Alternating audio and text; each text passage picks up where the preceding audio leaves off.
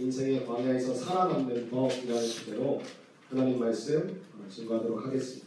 사람들은 광야를 좋아하지 않습니다. 광야 좋아할 만한 사람이 누가 있겠습니까? 광야라는 이미지를 딱 생각하면 아무것도 없는 곳, 도움을 받을 수 없는 곳, 외로운 곳, 쓸쓸한 곳 이런 이미지를 우리가 가지고 있지 않습니까? 사람들 중에 광야를 좋아할 만한 사람은 아무도 없습니다. 광야는 사람이 살 만한 곳이 못 되기 때문입니다.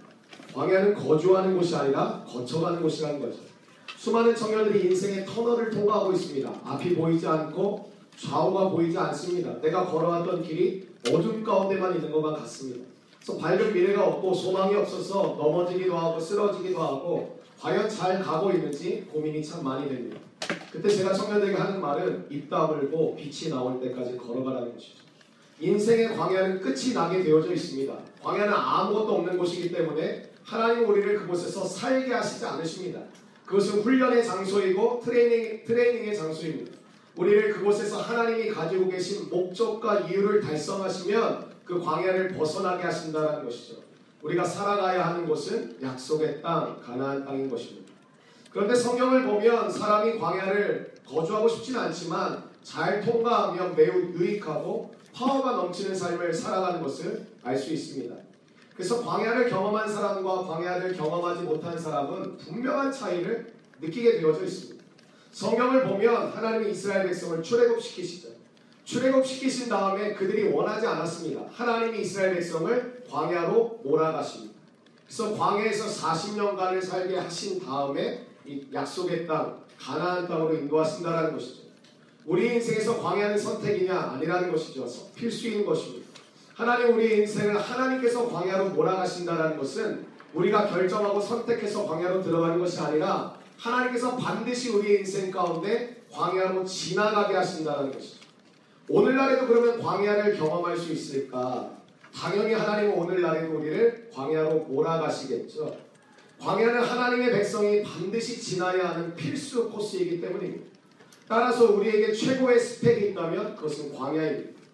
광야를 광야가 아닌 모든 것을 갖추고 누리고 있을지라도 광야를 경험하지 않았다면 하나님 앞에서는 아무것도 아닌 것입니다.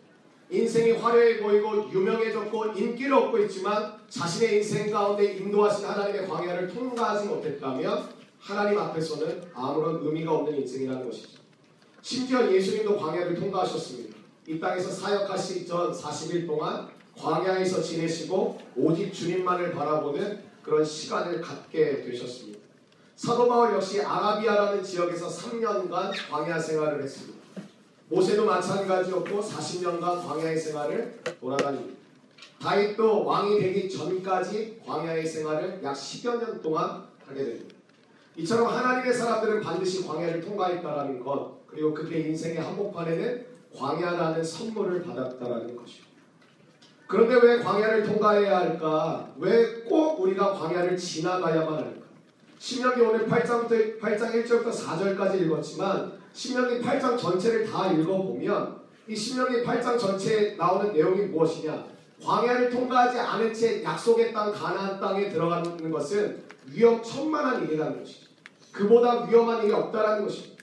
하나님이 주신 은혜 가운데 약속의 땅으로 들어가면 좋겠지만 광야를 거치지 않고 광야를 통과하지 않고 약속의 땅에 들어갔을 때 나타나는 부작용에 대해서 이야기하고 있습니다.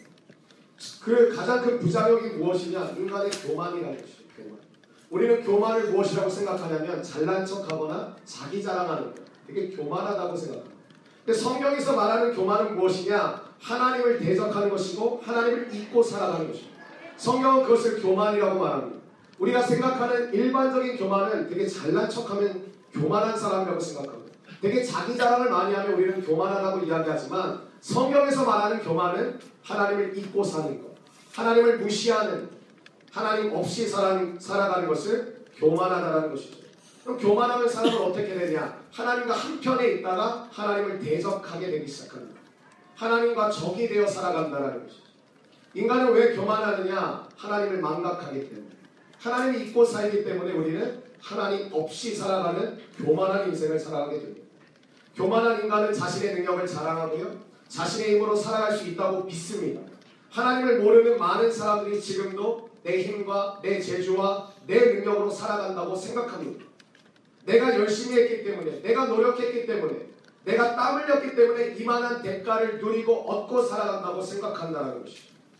그런데 문제는 하나님을 믿는다라는 우리들 살, 삶에서도 말로는 하나님께서 지금까지 여기까지 나를 인도하셨습니다라고 고백하지만 우리의 삶의 내용을 들여다보면 하나님과 상관없이 자기 힘으로 삶을 살아가느냐 애를 쓰는 청년들이 너무너무 많아 보인다는 것이죠. 말로는 하나님이 하셨습니다. 하나님이 인도하셨습니다. 하나님이 나를 도우셔서 지금까지 내가 이 자리에 있을 수 있었습니다. 하지만 우리의 삶의 내용과 모습들을 살펴보면 하나님 없이 그냥 내 힘으로 아둥바둥 살아가는 모습들이 드러납니다. 그래서 상처가 많습니다. 그래서 아픔이 많습니다. 그래서 눈물이 많습니다. 왜? 하나님 없이 나의 힘으로 아둥바둥 살아가면서 말로는 주님을 고백하며 살아간다는 것이죠. 그런 우리들 역시 교만한, 교만한 것은 마찬가지입니다. 그렇다면 왜 교만이 문제가 될까? 하나님은 왜 교만한 것을 싫어하십니까? 교만하면 하나님을 잊어버리기 때문입니다. 성경을 들고 교회에 다녀도 주일이면 교회 나와 예배를 드려도 그 삶에 하나님이 없습니다. 주일날에는 성경을 들고 오고 하나님께 예배하지만 그의 인생의 대부분의 삶에는 하나님을 찾아보기가 어렵습니다. 하나님을 잊어버리는 것이죠. 너무 바빠서, 너무 힘들어서, 너무 분주해서 하나님을 잊고 사는 적이 우리는 얼마나 많습니다. 하나님은 그것을 교만이라고 말씀하십니다. 하나님을 잊어버리면 어떤 일들이 일어날까? 우리 삶 가운데 하나님이 아닌 다른 우상들을 섬기기 시작한다는 것이죠. 그래서 하나님은 출애굽, 출애굽의 초점이 무엇이냐? 약속의 땅에 들어가는 것이 초점이 아니라 내 사랑하는 주님, 나를 인도하신 주님과 함께 영원히 동행하는 것이 초점이라는 것이죠. 하나님이 이 죄 많은 세상에서 우리를 구원해 주신 것이 어떤 이유가 있느냐? 내 꿈을 이루고 내 비전을 이루고 하나님의 뜻을 위해 유명해지고 인기를 얻는 것이 아니라 내 사랑하는 주님과 함께 영원히 동행하는 것이 하나님이 우리를 구원해 주신 목적이라는 것입니다. 근데 우리는 하나님과 동행하는 목적을 잃어버리고 내가 무엇을 해야 하고 내가 주님을 위해 어떤 일들을 감당해야만 하고 내가 유명해져야만 하고 돈을 벌어야만 하고 어느 자리에 올라가야만 하는 생각으로 우리의 마음이 가득가득 채워지기 시작한다는 거죠. 하지만 그들의 삶 가운데 하나님이 없습니다. 그래서 이 신명기에서 두 가지 키워드를 말하는데 내용은 똑같습니다. 기억하라, remember, 기억하라. 지금까지 하나님의 인도하심과 도우심으로 이 자리까지 온 것을 기억하라. 다른 말로 표현하면 잊지 말아라. 무엇을? 하나님. 무엇을? 하나님의 은혜를. 무엇을? 하나님의 도우심을. 무엇을? 하나님의 붙잡아 주심을 잊지 말고 기억하며 살아. 그게 약속의 땅으로 들어가기 전에 직전에 모세를 통하여 세 번의 설교로 말씀하신 내용이 기억하라. 잊지 말라. 무엇을? 하나님을 기억하고 하나님을 잊지 말라라는 것입니다. 광야는 하나님의 손이 붙들어 주시지 않으면 이 생존이 위협받을 만한 곳입니다. 위험한 곳입니다. 광야 생활은 언제 어디서 무슨 일이 일어날지 아무도 예측할 수 없는 곳입니다. 그래서 광야는 고통스러운 곳입니다. 내가 예상할 수가 없고 내가 알지 못하는 일들이 너무나도 많이 벌어지는 곳입니다. 매 순간이 시험이고 유혹입니다. 광야에는 의지할 사람도 없고 식량도 없고 물도 없습니다. 그렇게 아무것도 없는 곳에서 우리는 훈련되고 단련되어서 하나님께 합격이라는 도장을 받을 때까지 광야 생활이 이어진다는 것이죠. 의지하고 기댈 언덕이 있다면 여러분 그것은 광야가 아닙니다. 비빌 사람이 있다면 그것은 광야가 아닙니다. 광야는 하나님 외에 아무것도 의지할 것이 없고 바라볼 것이 없고 얻어낼 것이 없는 곳 그것이 광야라는 것이죠. 광야를 경험하지 못하면 하나님의 훈련도 받을 수 없습니다. 도와줄 사람이 있다면 거기는 광야가 아닙니다. 광야는 그야말로 아무것도 없는 그래서 절박한 상황 가운데 놓이게 되는 것 그것이 광야라는 것이죠. 그 광야에서 하나님 우리와 가까워지기를 원하십니다. 그 광야에서 하나님 우리와 함께하기를 원하십니다. 그 광야에서 하나님 우리와 우리의 인생이 변화되길 원하신다는 것이죠. 하나님 우리를 왜 광야로 몰아가실까? 그리고 우리는 광야에서 무엇을 경험해야 할까? 세 가지로 나누길 원하는데요. 첫 번째는 우리는 광야에서 하나님이 우리 인생을 책임지신다는 것을 경험하길 원하십니다. 우리 광야에서 하나님이 우리 인생을 책임지십니다. 하나님이 책임지십니다. 이걸 경험하기 원하십니다.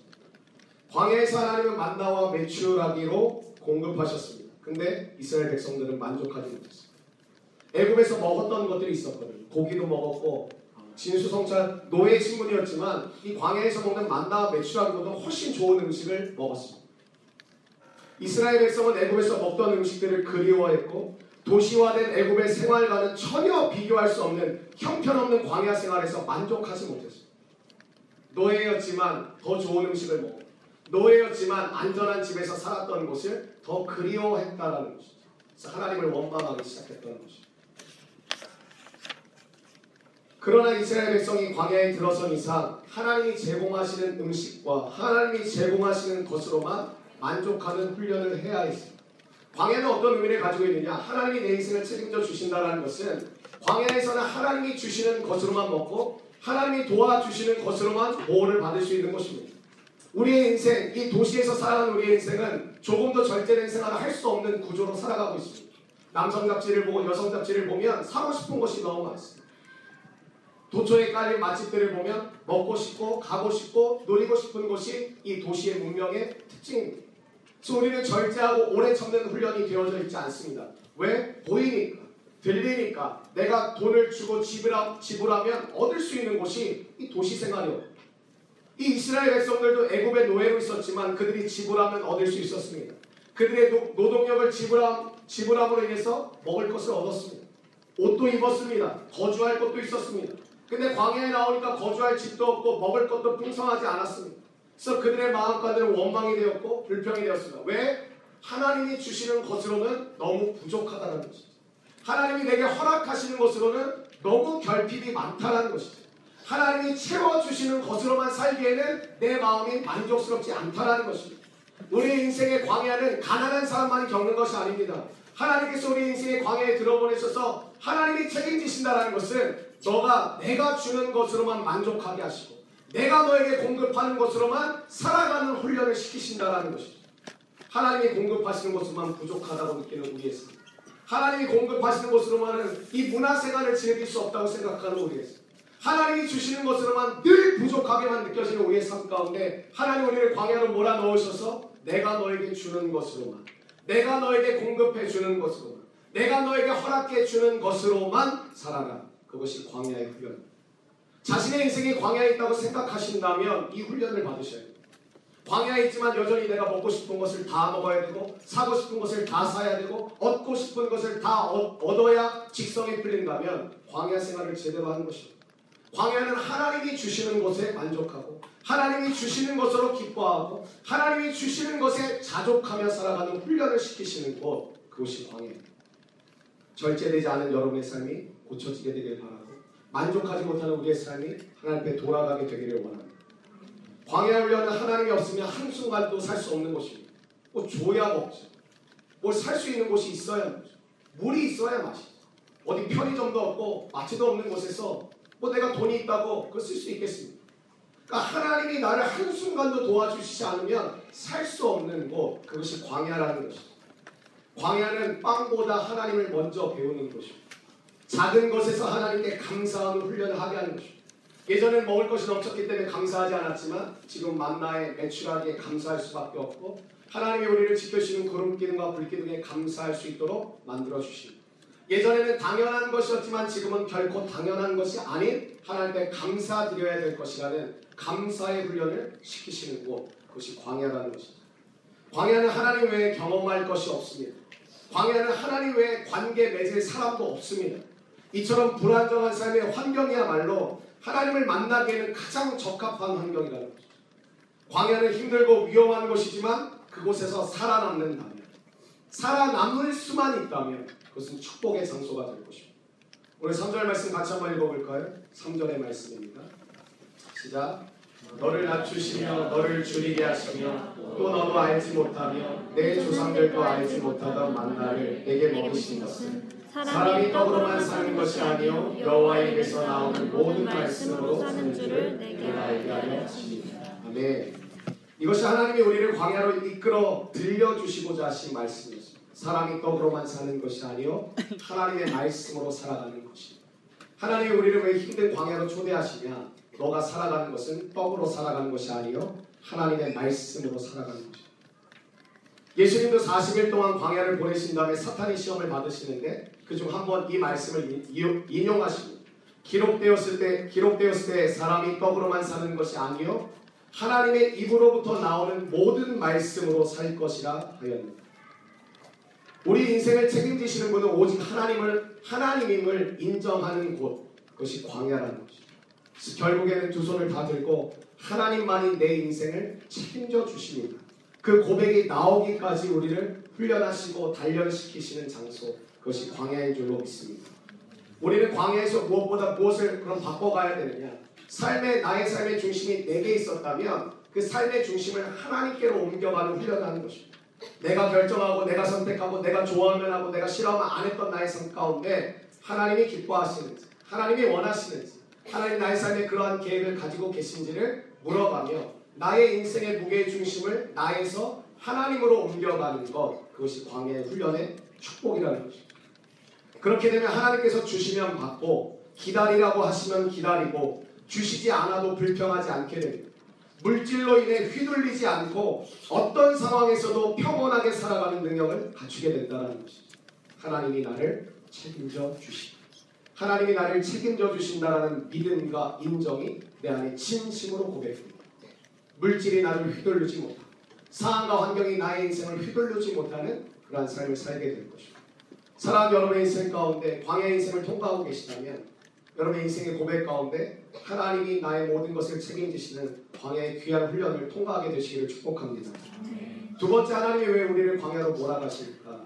두 번째는 우리는 광야에서 홀로 지내는 것을 훈련해야 된다. 혼자 지내는. 여러분 이 혼자라는 단어를 들을 때 우리는 굉장히 두렵습니다. 왜? 우리는 혼자 있는 것을 싫어하고 왕따 되고 나 혼자 거하는 것을 원하지 않습니다. 사람들이 다 이 뭐 페이스북이나 굉장히 많은 SNS 연락을 하지만 진짜 마음을 놓고 터놓고 대화할 사람들이 점점 줄어가는 시대 아닙니까? 그때 내가 진짜 친구 한 명 없다라는 것이 우리 인생의 큰 쓰라립니다. 근데 하나님은 왜 우리를 광야로 보내시느냐? 너 혼자 있어. 혼자 있어. 안 그래도 외롭고 힘들고 안 그래도 허무하고 인생이 공허한데 하나님 우리를 광야로 인도하셔서 혼자 있게 만드십니다. 외로움은 견디지 못하는 청년들 계시죠? 마음이 허무하고 공허함이 들려오면 견디지 못하고 뛰쳐나가고 도심으로 나아가고 시내로 나아가고 그냥 만날 사람이 없어도 그냥 여기저기를 다니며 구경해야만 마음이 풀리시는 분들 계시죠. 근데 광야는 하나님이 우리를 혼자 있게 있게. 오늘 말씀해 보니까 하나님이 우리를 낮추신다고 이야기해요. 광야의 훈련을 통과하는 동안 우리 안에 있는 많은 거품들을 하나님은 제거하십니다. 허영심, 자랑, 시기심, 질투 이 모든 거품들을 주님은 제거하기를 원하신다는 거예요. 낮춘다는 것은 무엇일까? 나의 자아가 죽는 것입니다. 내가 선택하고 내가 결정하고 내가 원하는 것을 했던 그 모든 것들을 죽고 십자가 십자가의 은혜와 능력 가운데 내가 예수로 사는 다시 한번 주님으로 거듭나게 되는 은혜의 삶이 시작되길 원하신다는 거죠. 하나님은 광야에서 하나님의 사람들을 낮추심으로 고집세고 날카롭고 예민하고 이랬던 사람들을 굉장히 부드럽게 말랑말랑하게 만들죠. 그래서 은혜 받으면 많은 청년들이 굉장히 부드러워지고 날카로웠던 청년들이 부드러워지고 예민했던 청년들이 부드럽게 사람들을 대하는 모습을 바라보게 됩니다. 우리의 교만은 광야가 아니면 좀처럼 꺾일 기세가 없습니다. 우리의 고집이 얼마나 세고 우리의 완악함이 얼마나 강한지 얼마나 고집이 센지 웬만해서 우리의 고집을 꺾을 수가 없습니다. 그래서 하나님은 광야로 인도하십니다. 아무것도 의지할 수 없는 고집을 부리면 부질, 부릴수록 죽음으로 갈 수밖에 없는 것이 광야입니다. 애굽에서 먹었던 음식이 너무 먹고 싶고 그 음식 아니면 나는 먹지 않겠다고 이야기한 뭐예요? 죽음으로 달려가는. 하나님이 구름 기둥과 불 기둥 간섭받기 싫다. 나는 이 구름 기둥과 불 기둥 바깥에서 살겠다. 자신의 고집을 부리면 부릴수록 죽음으로 스스로가 달려가는 인생. 그것이 광야인 거죠. 내 고집을 꺾을 수 있는 내 아심을 꺾을 수 있는 내가 반드시 죽어도 이것이 맞다라고 생각하는 마음을 꺾을 수 있는 것은 광야밖에 없습니다. 왜? 고집을 부리다 보면 느끼거든. 이렇게 살다가 나 진짜 죽어. 이렇게 고집 부리다가 진짜 나 진짜 끝나겠다. 망하겠다. 하나님은 그래서 우리를 광야로 인도하셨어. 너의 생각이 아닌 나의 생각. 너의 뜻이 아닌 나의 뜻. 너의 계획이 아닌 나의, 계, 나의 계획으로 살아가기를 원하십니다.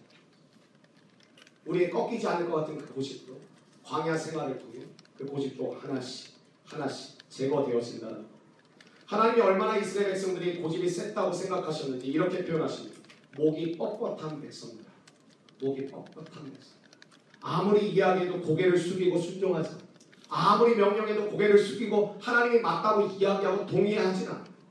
아무리 하나님이 명령하셔도 아멘이라고 반응하지 않아요. 목을 뻣뻣이 들고 자기가 옳다라고. 우리가 맞다라는 거예요. 우리가 필요한 걸 주어야 우리가 행복하다는 거예요. 목이 뻣뻣한 백성. 광야는 하나님이 하나님의 사람들을 준비시키는 곳이에요. 모세는 이 힘든 광야에서 40년간을 보냈어요. 근데 여러분 성경을 좀 주의 깊게 보아, 보아야 될 표현이 무엇이냐?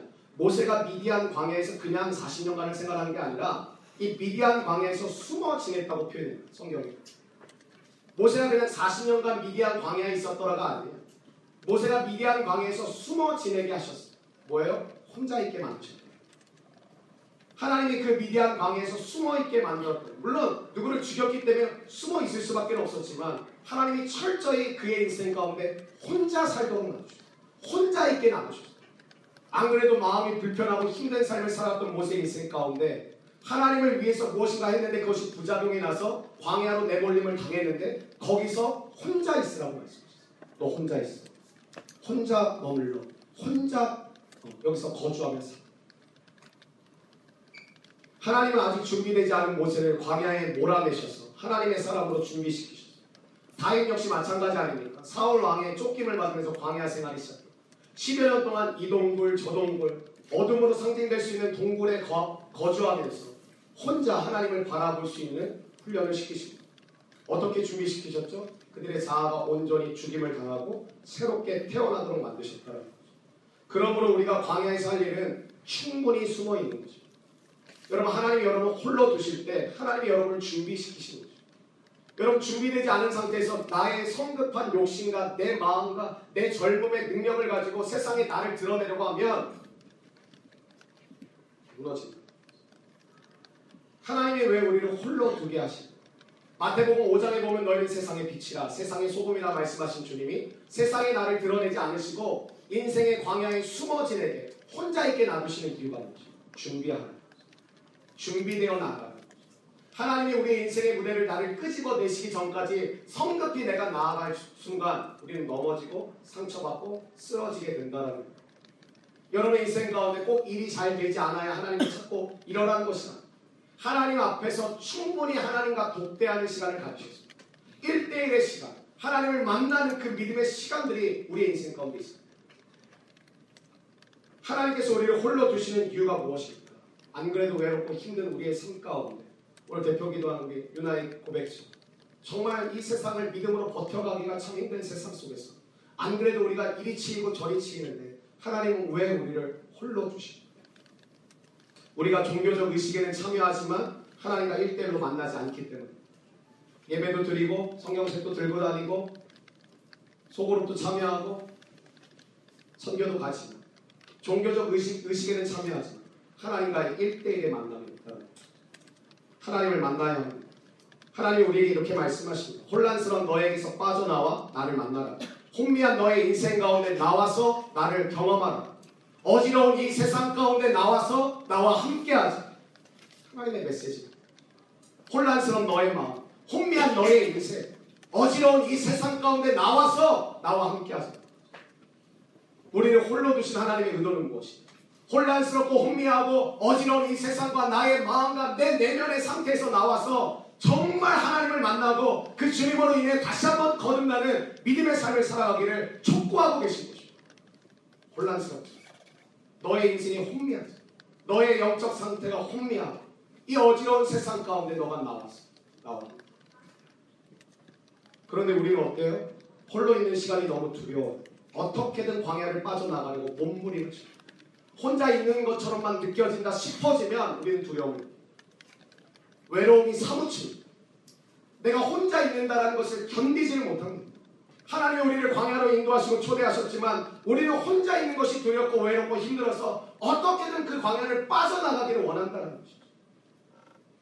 하나님 앞에 정직하게 서는 것이 두렵습니다. 하나님이 나의 모든 것을 알고 계신다고 이야기하시지만 하나님 앞에 나의 모든 죄를 낱낱이 고백하는 것이 두렵습니다. 그래서 하나님께서 예배와 말씀과 기도의 시간 가운데 우리의 마음 가운데 찾아오신다는 것이죠. 그래서 우리의 죄악을 들추는 순간 우리는 딴청을 부립니다. 기도하는 순간 하나님이 어떤 마음을 우리에게 부어주셨는데 우리는 다른 생각을 갖습니다. 하나님이 나에게 찾아오시면 우리는 딴청을 부리고 하나님을 무시하고 하나님의 손길을 거절합니다. 왜? 두렵습니다. 하나님이 이미 알고 계시지만 내 마음을 내가 고백하는 것이 두려워. 내가 내 죄악을 낱낱이 하나님께 드리는 것이 두렵습니다. 그래서 많은 청년들이 교회 안까지는 들어오지만 하나님과의 일대일의 만남이 없는 이유가 무엇일까? 하나님은 찾아오셨지만 딴청을 부린다는 거예요. 하나님은 찾아오셨지만 그 손길을 뿌리친다는 거예요. 왜? 두렵기 때문에. 왜 무섭기 때문에. 왜 버림받을 것 때문에. 그래서 사람들은 외로움을 떨치기 위해 고독에서 벗어나기 위해 사람들이 모인 도시, 사람들이 모인 광장으로 몰려갑니다. 그러면 그럴수록 하나님과의 관계는 거리는 멀어지기 시작합니다. 광야는 하나님과 일대일로 만나는 곳입니다. 광야에는 아무것도 없으니까 외롭고 고통스럽지만 그곳에는 관계를 맺을 뿐이 하나님밖에 그곳에는 하나님의 도우심 없이는 살아갈 수 없는 곳이 외롭고 쓸쓸하고 굉장히 힘든 곳이죠. 그곳의 생활을 잘 견디고 승리한다. 하나님과의 거리는 가까워진다. 하나님과의 관계가 깊어지면 우리 삶에 회복이 일어날 줄로 믿습니다. 세상 사람들이 알아주지 않아도 이거 두렵지. 세상 사람들이 나를 알아주지. 오늘 본 영상. 가족들이 나를 인정해 주지 않아. 사람들이 나를 무시하고 내가 가고자 하는 길이 있고 하나님께 받은 꿈이 있지만 그 길로 가지 못하는 우리 삶의 보면 세상이 나를 알아주지 않을까 어디서도 인정받지 못할까 그럴수록 우리의 자아는 비뚤어지고 망가져가고 있는 거 아니에요? 저는 우리가 방문했던 선교지의 선교사님들을 볼 때마다 제 안에도 참 내가 더 깨지고 더 이 모난 나의 이 마음과 영혼이 또 하나님 앞에 드려져야겠다는 고백이 있어요.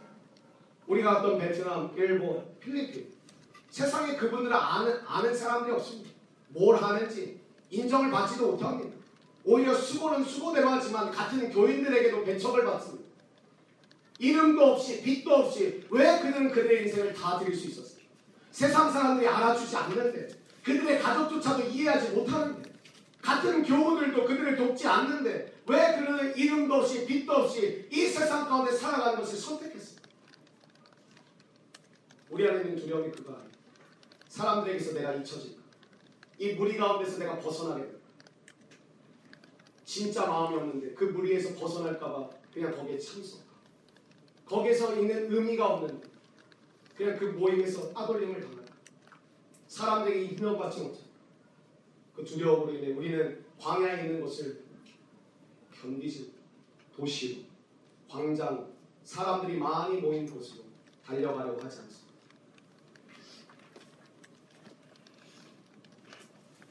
근데 우리가 정말 광야를 통과할 수 있다. 세상 사람들이 알아주지 않아 어디서도 인정받지 못해 하나님 안에서 건강한 자아성이 회복될 줄로 믿습니다. 하나님이 왜 우리를 광야로 몰아가실까? 세 번째는 우리의 삶을 가볍게 하시기 위해서 우리의 삶을 가볍게 하시기 살아갈수록 인생이 힘듭니까? 인생의 무게가 무겁게 느껴지십니까? 이것도 있어야 하고 저것도 있어야 한다고 생각하기 때문에 인생이 무겁고 힘들지는 않으십니까? 이것도 필요하고 저것도 필요하기 때문에 여러분의 어깨에 수많은 짐을 더 얹어가며 살아가고 계시지는 않습니다. 하나님은 우리를 광야로 몰아가서 우리가 붙들고 있는 부질없는 것들을 내려놓게 하심으로 우리의 삶을 가볍게 하길 원하십니다. 우리는 자칫하면 필요 없는 것들을 위해 일할 수 있습니다. 필요하지 않은 것을 모으는 사람들이 얼마나 많은지 모릅니다. 필요하지 않은 것을 위해 투쟁합니다. 중요하지 않은 것을 자랑으로 삼는 삶을 살아가는 것을 기뻐합니다. 필요하지 않은 것을 모으고 필요 없는 것을 위해 일하고 필요하지 않은 것을 위해 투쟁하는 우리의 삶. 그것을 오히려 자랑으로 여기는 우리의 삶. 왜? 이것도 필요하고 저것도 필요하고. 그럴수록 우리의 인생은 염려하고 근심해 우울해지고 절망하게 되는 거 아니겠습니까? 왜 그럴까? 쓸데없는 것들을 치렁 치렁 매달리고 있기 때문이 아니겠습니까? 하나님이 부르시는 광야에서 삶의 무거운 짐들을 벗어버리십시오. 벗어버린다고 죽을 것 같지만 절대 그런 일은 일어나지 않습니다. 이거 포기하고 이거 내려놓으면 어떻게 됩니까? 죽지 않습니다. 인생의 군더더기가 너무 많으면 복잡하고 분주하기만 합니다. 이 군더더기를 벗겨내면 인생이 단순하고 명료해진다. 여러분 왜 우리가 꿈을 꾸지 못할까? 기득권을 버리지 못합니다. 지금 우리의 손에 기득권이 없지만 우리가 생각하는 기득권을 버리지 못하니까 할 게 별로 없어요. 연봉은 어느 이상 받아야 되고 어느 정도 이상의 수준의 복지 생활을 내가 누려야 돼. 어느 정도는 문화 생활을 1년에 한 번 정도는 해외여행을 갈 수 있는 삶. 그것이 행복한 삶입니다. 그 기득권을 내려놓지 못하니까 할 게 별로 없고 내가 전공해서 가야 할 길이 별로 없어. 근데 그것만 내려놓을 수 있다. 그 기득권의 벽만 부서뜨릴 수 있다. 정말 많은 것들을 감당할 수 있잖아요. 성경에서 우리를 성경에서 우리를 이렇게 표현합니다. 너희는 나그네다, 외국인. 저는 나그네라는 표현보다 외국인이라는 단어가 제 마음판에 더 꽂혔습니다. 해외여행을 갈 때 저는 저희 집 냉장고 싸들고 가지 않습니다. 저희 집 세탁기 들고 가지 않습니다. 왜? 외국인입니다. 갔다가 돌아올 것이니까 필요한 옷까지 세면도구, 뭐책 한 두 권, 태블릿 PC 이 정도 들고 가. 왜? 난 다시 돌아올 거야. 하나님이 우리의 인생을 천국에서 파송받은 이 땅의 나그네요, 이 땅의 외국인으로 살아가라고 하죠. 그 외국인은 짐이 가벼우면 가벼울수록 많은 것을 볼 수 있어요. 여행 갈 때 가장 무식한 짓이 뭔지 아시죠? 정말 큰 트렁크 들고 다니고 맡길 데도 없이 질질 끌고 다니면서 보지도 못하고 누리지도 못하고 더 많은 것들을 경험하지도 못하는 짓. 그냥 커피 어, 외국 가서 스타벅스에 앉아서 인터넷하고 페이스북 하지 아무 의미 없는 왜? 짐이 많아. 하나님 우리가 이 땅에 살아갈 때 가볍게 살기 원하십니다. 너 여기서 이, 이 땅에 영원히 살 거 아니고 계속 살 거 아니고. 저는 오히려 여러분에게 이렇게 도전하고 싶습니다. 자발적으로 광야로 들어가. 너의 발로 직접 광야로 들어가. 오히려 광야로 먼저 들어갈 때 하나님이 우리에게 하시고자 하는 이 훈련을 마친다면 광야를 통과하면 어떤 일이 벌어질까? 세 가지 일이 벌어진다고 했습니다. 어리면 어릴수록 저는 광야로 들어가기를 축복합니다. 빨리 들어가기를 축복합니다. 첫 번째, 광야를 통과하면 어떤 일이 벌어지냐? 강해집니다. 다른 말 할 필요, 필요가 없습니다. 과- 강해집니다. 광야 이전과 이후의 삶이 완전히 달라지고 광야를 체험한 사람과 체험하지 않은 사람이 완전히. 오해하고 막 듣지 마십시오. 군대 다녀온 사람과 다녀오지 않은 사람이 좀 차이가 있습니다. 좀 다녀왔습니다. 무시하는 게 아니라 좀 차이가 있습니다. 결혼한 여성과 결혼하지 않은 여성이 차이가 있습니다. 광야를 경험한 사람은 세상의 리더가. 이유가 있습니다. 광야를 경험했으니까 하나님 널 리더 시켜줄 때가 아니라 광야는 어떤 곳이에요? 생존의 문제로 시달리는 곳입니다. 생존의 문제를 어, 벗어나는 곳이죠. 무슨 말이냐? 생존의 염려와 걱정과 두려움으로 우리가 이 세상을 살아가는 거 아니에요? 맨날 입 밖에 나오는 소리가 먹고 살려면, 먹고 살려면. 내가 이 직장 마음에 안 들지만 먹고 살려면. 내가 이 회사 되기 싫은데 이 일하는 거 싫은데 먹고 살려면 어쩔 수 없이 해야 됩니다. 광야는 어떤 거예요? 생존에 훈련하는 것입니다. 내가 내가 열심히 해서 얻고 먹고 누리는 것이 아니라 하나님이 채워 주셔야만 나의 인생에 채움이 있다는 것을 경험하는 것. 그것이 광야입니다. 여러분 직장에서 생존의 문제에 끌려다니는 사람은 커피 한 잔 잘 안 사요. 밥 한 번 잘 안 사요. 생존의 문제에 끌려다니는 사람은 리더가 될 수 없습니다. 근데 생존의 문제를 이긴 사람은 리더가 있습니다.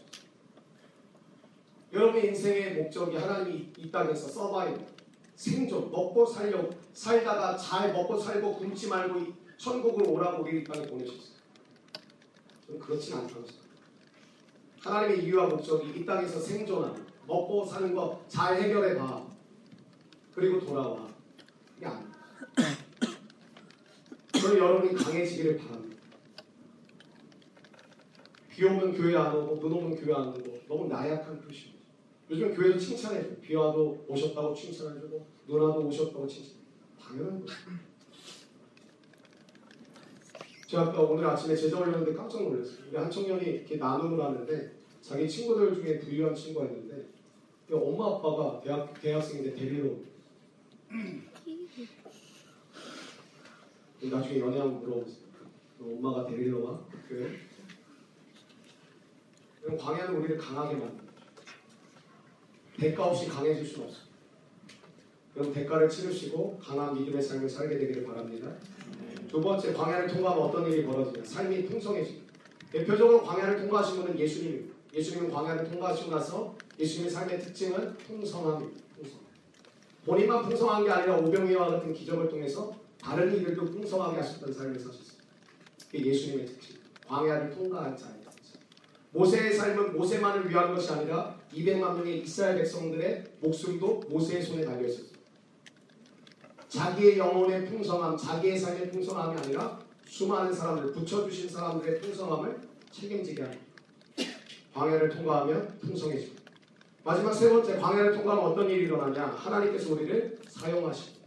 우리를 사용하십니다. 광야를 경험해야 하나님께서 우리를 사용하실 수 있습니다. 하나님의 사람들을 다 살펴보세요. 광야를 통과한 이후에 그들을 쓰셨어요. 모세가 광야를 통과하고 나서 쓰셨지 애굽의 왕자로 40년 동안 있었을 때는 쓰시지 않으셨어요. 근데 그가 미디안 광야에서 40년의 생활을 마치니까 하나님이 그를 쓰셨어요. 다윗을 하나님은 17세 어, 이 어린 소년에게 꿈을 주셨죠. 요셉의 17세에 꿈을 주셨고 근데 그들의 인생 가운데 뭐가 찾아오느냐 바로 그런 일이 일어나는 것이 아니라 둘 다 광야를 통과하는 거죠. 심지어 예수님도 이 땅에 오셔서 광야를 통과하게 하죠. 광야를 통과하고 나니까 하나님이 그들에게 찾아오셔서 하나님의 일들이 진행되기 시작. 하나님의 사람들은 단 한 사람도 예외 없이 심지어 예수님까지도 광야를 통과하지 않고는 하나님이 쓰시지 않으셨어요. 광야를 오해하지 마세요. 나 요즘 힘드니까 광야인가 봐. 나 요즘 되게 피곤하고 야근이 많고 관계가 꼬여 있으니까 이 광야인가 봐. 아니요. 광야는 하나님이 초청하십니다. 그곳에서 하나님을 바라보지 않으면 그것은 단순히 힘든 거고 어려운 거지 광야가. 그러나 광야를 경험한 사람은 오히려 자신이 하나님의 도구가 되기를 바랍니다. 그 이전에 우리는 어떠냐? 광야를 경험하지 않은 사람들은 하나님을 이용하려고 합니다. 하나님을 통해서 무엇을 얻기만을 원하죠. 근데 광야를 통과한 사람은 하나님의 하나, 오히려 자신이 하나님의 도구가 되기를. 하나님은 기꺼이 하나님의 도구가 되고자 하는 우리를 사용하셔서 광야를 통과하지 못한 사람들을 도와주시길 원하십니다. 시편 23편 4절에 보니까 내가 사망의 음침한 골짜기로 다닐지라도 해를 두려워하지 않을 것은 주께서 나와 함께 하시니 주의 지팡이와 막대기가 나를 안위하시나이다. 아멘. 엄밀히 말하면 우리가 이 산에 있을 사는 광야 아닙니까? 힘든 삶의 연속, 어려운 삶의 연속, 누군가를 의지할 곳이 없는 이 땅. 그럼 우리가 영원한 천국, 약속의 땅에 들어가기까지 우리는 이 세상 광야를 걸어가야 합니다. 그러나 하나님을 깊이 경험하는 순간 이 세상 광야는 더 이상 두려운 곳은 아니라는 것입니다. 이 세상 광야를 통해 하나님과 더 깊은 관계로 들어갈 때 이 세상은 축복의 장소로 바뀌게 될 줄로 믿습니다. 말씀을 정리하겠습니다. 하나님은 왜 우리에게 끊임없이 교만하지 말 것입니까? 하나님을 잊지 말고 기억할 것을 말씀하십니다. 왜 약속의 땅에 들어가게 하기 전에 광야에 머물게 하십니까? 그럼 다시 한번 생각하세요. 광야는 거주하는 곳이 아닙니다. 광야는 거쳐가는 곳. 인생의 터널은 지나가는 것이지 거기서 살라고 하나님 우리를 보내시는 곳이 아니에요. 많은 청년들이 광야에서 왜 두려워하냐? 내가 여기서 계속 살면 어떡할까? 내가 여기서 계속 거주하게 되면 어떻게 될까라는 두려움을 갖는데 광야는 아무것도 없는 곳임을 하나님이 아시는 곳이에요. 그것은 우리가 사는 곳이 아니고 거주하는 곳이 아니에요. 거쳐가는 곳이에요. 그것은 훈련시키기 위해서 만든 훈련의 장애인 것이에요. 여러분이 인생의 터널을 통과할 때 힘들다 지친다 한다고 인생이 뭐가 달라져? 꿋꿋이 그 길을 걸어갈 때 빛이 보일 때까지 걸어갈 때 그 광야를 통과하게 되고 하나님께서 그 광야의 시간 동안 원하시는 것이 있다라는 거죠. 하나님이 내 인생을 책임지신다. 하나님이 정말 내 인생의 모든 것을 책임지신다라는 이 고백을 주님이 원하신다는. 두 번째는 하나님이 우리를 홀로 있게 만드시고 홀로 안 그래도 외롭고 쓸쓸한 인생이지만 왜 홀로 있게 만드세요? 도심에서 도시에서 벗어나 하나님의 말씀하신 광야로 들어가면 혼자 있습니다. 아무도 도, 도와줄 사람도 없고 숨어 지내게 하십니다. 근데 그곳에서 하나님을 만날 절호의 찬스라는 것이죠. 마지막 세 번째 우리의 삶을 가볍게 하시기 위해서입니다. 나그네고 외국인이 우리의 삶 가운데 사람들의 눈에 인정받고 사람들의 눈에 알아 알아주는 그런 삶을 살아가기 위해서 애쓰는 것입니다. 빛도 없이 때로는 이름도 없이 살아갈지라 건강한 자아상을 살아갈 수 있는 삶을 우리에게 허락하실 줄로 믿습니다. 광야를 통과하는 세 가지 강, 강해지고 삶이 풍성해지고 하나님께서 우리를 사용하십니다. 이 땅 광야죠. 힘들죠. 어렵죠. 근데 광야의 삶 우리가 약속하신 그 천국의 삶을 기억하면서 주님께서 주신 믿음의 걸음을 끝까지 걸어가는 저와 여러분이 되기를 소망합니다. 광야라는 스펙을 꼭 쌓으셨으면 좋겠습니다. 어학도 공부하시고 유학도 가시고 교환학생도 가시고 다 좋습니다. 근데 광야라는 스펙을 꼭 쌓으셔야 인생이 아무리 화려해져도 광야라는 스펙을 쌓지 않으면 하나님 앞에서는 아무 의미가 없습니다. 광야라는 인생의 스펙을 쌓으십시오. 그 스펙을 쌓을 때 하나님 우리를 강하게 하실 것이고 풍성케 하실 것이고 반드시 사용하실 줄로 믿습니다.